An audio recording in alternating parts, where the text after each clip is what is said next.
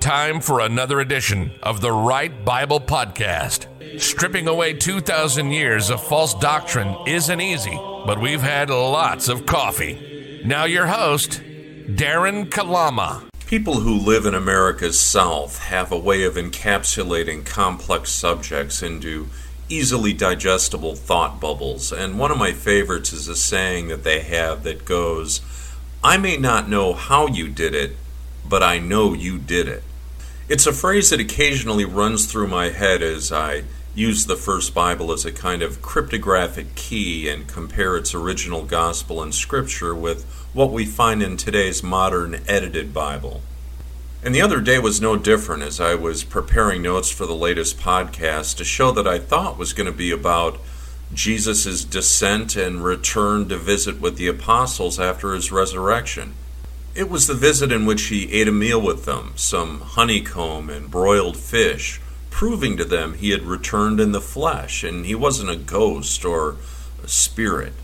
Now, this is what happened according to the gospel of the Lord as we know it in the very first Bible, and that same event is also found in Luke 24:42 in your modern Bible. Everybody agrees it happened that way. There's no controversy here no matter which Bible you read. Now, obviously, when Jesus returned for that visit, it wasn't necessary for him to be born of a virgin again.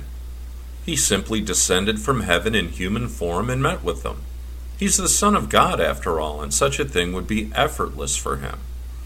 And in the gospel of the Lord, we learn the way he first appeared on earth is the same way in which he visited with the apostles after his resurrection. He simply descended from heaven and took on a human form. Hardly controversial, you would think. After all, it wouldn't be the first time he did that, and it's confirmed even in Luke, as we just read. In any event, that was the thumbnail for the show, and we'll do one on that, but something happened that caused those plans to be on hold. You see, I had wanted to compare how the modern Bible Gospels begin against the original Gospel of the Lord and was just about to close Mark with all of its John the Baptist intro, uh, deciding that it, it really just wasn't germane to the show, when a little farther down the page something caught my eye.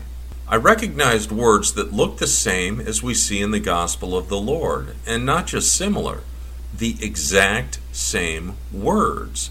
Then I noticed the exact same sentences and in some cases, entire paragraphs were copied exactly from the Gospel of the Lord. This Mark Gospel, as it turns out, was simply an amateurish copy and paste job with some ideologically driven editing thrown in. Really, just run of the mill plagiarism. And this isn't just speculation on my part, I'm going to show you, and you'll also conclude the same thing. But it won't be because of my powers of persuasion but because it's in the same exact Bible that you have in front of you and you can read it for yourself. But before we get into this, we need to know what everybody agrees with as being facts. First, the author of Mark is unknown, and his name was added to the manuscript sometime in the late first century, maybe even the second century. But be that as it may, let's just say it was Mark. Home field advantage and all that. I'm going to give them the benefit of the doubt here. I want the Judaizers to have every advantage so there's no whining later. Okay? It was Mark. Now, what do we know about Mark? For starters, we know he wasn't an apostle. We also know he never met or talked to Jesus. Now, that looks bad, but he wasn't a complete nobody. Mark was known as Peter's translator. He was very close to the apostle Peter. Peter even referred to him as his, and I quote, spiritual son, unquote. But that's not the only thing we know about Mark. We know that Mark was a trusted traveling companion of the Apostle Paul. In fact, Paul mentions him twice in his original epistles. Mark is not the figment of someone's imagination. He was very real, and he had a very real history. And according to the modern Bible, Mark caused some major problems between Paul and Barnabas, another of Paul's traveling companions. But it's subject matter really for another show because I want to try to stay focused here, and it's very easy to get lost in the weeds. Now, after this big dust up, which we can also read about in Acts 13:13, Mark leaves Paul and Barnabas and returns to Jerusalem to meet back with Peter, his spiritual mentor. And afterwards, we get the Gospel of Mark. Now, this is more than a little interesting because the entire time that he was with Paul, what was being preached? What gospel was Paul preaching? The gospel he refers to a number of times as my gospel. And remember this from Galatians 1 8. But I certify you, brethren, that the gospel which was preached of me is not after man. For I neither received it of man, but by the revelation of Jesus Christ. You see, Paul's gospel is the revelation that he received directly from Jesus on the road to Damascus. And Paul also warns us about a false gospel. Again, subject matter for another show, and yes, we know which gospel Paul is referring to.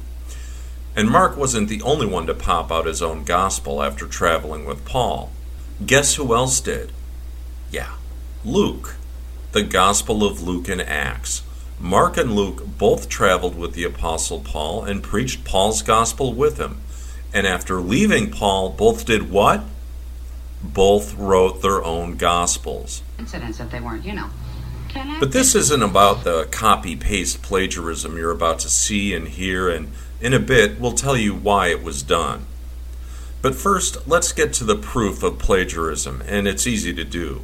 Assuming you already have a modern Bible, you just need a copy, a free copy of the very first Bible to follow along, and you can either do that, um, go to the website, theveryfirstbible.org, and click on an original gospel uh, link, or just type in four words in your browser, the very first Bible, and pick up the paperback. Either way, it doesn't matter which version you get. Again, this is very easy because of the low effort plagiarism on display with Mark. In fact, let's just start with the beginning of both Gospels. Now, the YouTube and video watchers will see slides, and for our podcast listeners, I'm going to do a readout on a few examples so you can follow along. And what kind of makes um, uh, this project even easier as you follow along. As I go through these slides, you're going to notice that they kind of mirror each other, the original and Mark, um, in a chronological fashion. So we'll see that even here in chapter 1. Uh, literally, the first paragraph of chapter 1, we find our first uh, example of plagiarism. From the original, they were astonished at his doctrine, for his word was an authority. From Mark. People were amazed at his teaching because he taught them as one who had authority. From the original. Let us alone. What have we done to you, Jesus? Are you come to destroy us? I know who you are, the Holy One of God. And from Mark. What do you want with us, Jesus of Nazareth? Have you come to destroy us? I know who you are, the Holy One of God.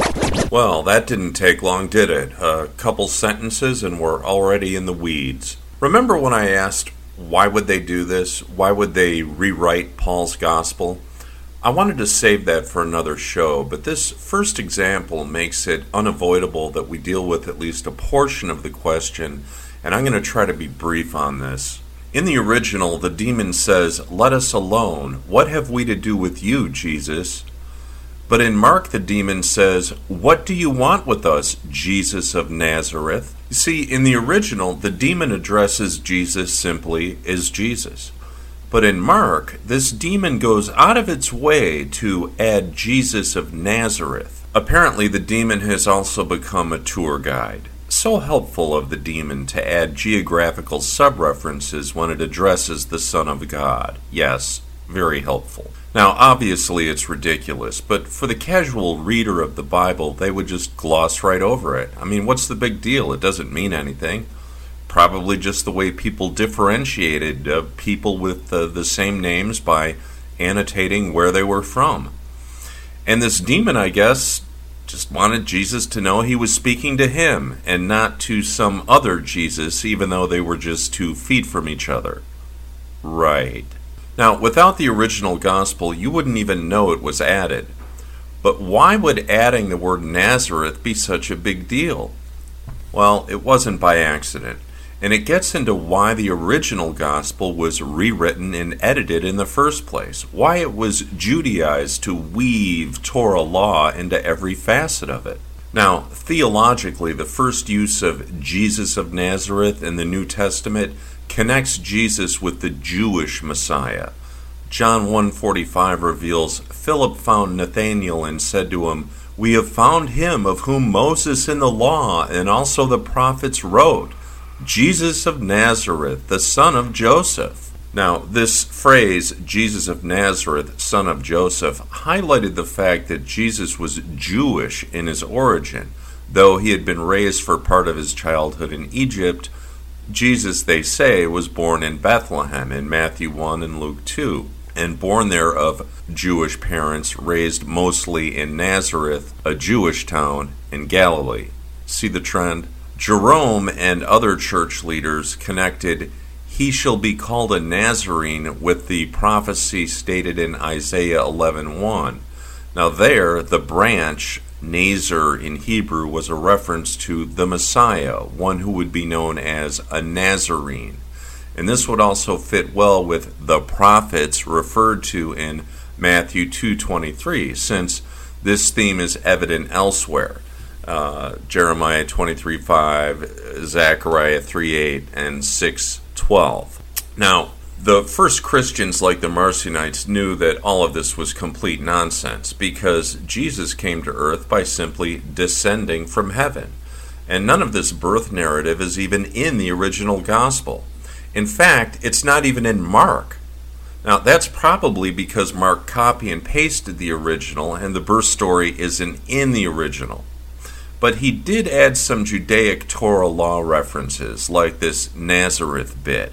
Now remember, according to them, if Jesus had Jewish parents, he was born of Jews, and that made him a Jew who was also all about Torah laws. So you can kind of see the agenda working through here. And that's not even all of the agenda, because the big reveal on all of this is pretty stunning. And we're getting there, so hold on. Uh, by the way, as long as we're on this subject of Nazareth, it's interesting to note that it's the next town that Jesus visits in the original gospel. And Jesus is there for a very short period of time.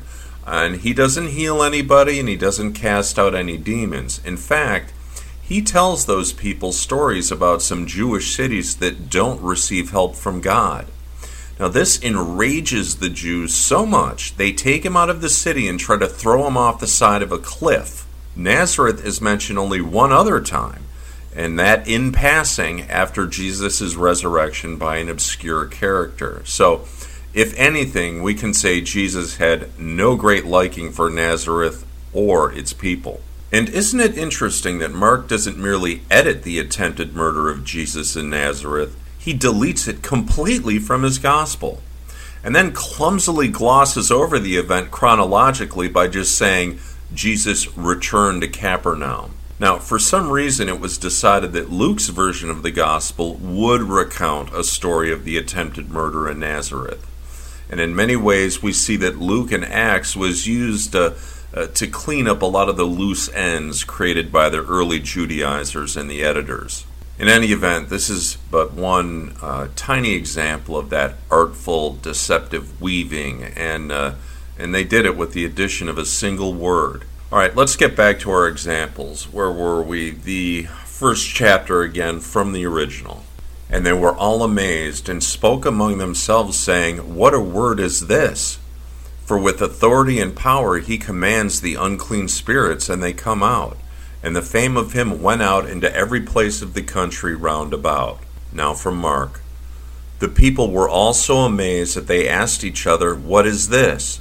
A new teaching, and with authority. He even gives orders to impure spirits, and they obey him. News about him spread quickly over the whole region of Galilee. From the original. Now, when the sun was setting, all they that had any sick with various diseases brought them unto him from Mark. That evening after sunset, the people brought to Jesus all the sick and demon possessed. From the original. And devils also came out of many, crying out and saying, You are the Son of God. And he, rebuking them, suffered them not to speak. Now, Mark, he also drove out many demons, but he would not let the demons speak, because they knew who he was. From the original, and it came to pass, behold, a man full of leprosy, who seeing Jesus fell on his face and besought him, saying, Lord, if you wilt, you can make me clean. From Mark. A man with leprosy came to him and begged him on his knees, If you are willing, you can make me clean. From the original. Touched him, saying, I will. Be clean. And immediately the leprosy departed from him. From Mark. I am willing be clean. Immediately the leprosy left him and he was cleansed. From the original. But go and show yourself to the priest. From Mark. But go, show yourself to the priest. From the original. Saw a publican named Levi sitting at the receipt of custom, and he said unto him, Follow me. And he left all, rose up, and followed him. From Mark. He saw Levi, son of Alphaeus, sitting at the tax collector's booth. Follow me, Jesus told him, and Levi got up and followed him. From the original. Why do you eat and drink with publicans and sinners? From Mark. Why does he eat with tax collectors and sinners? The original. They that are whole need not a physician, but they that are sick. I come not to call the righteous, but sinners. And from Mark, it is not the healthy who need a doctor, but the sick. I have not come to call the righteous, but sinners. From the original No man puts a piece of new garment upon an old garment, otherwise both the new makes a rent, and the piece that was taken out of the new agrees not with the old.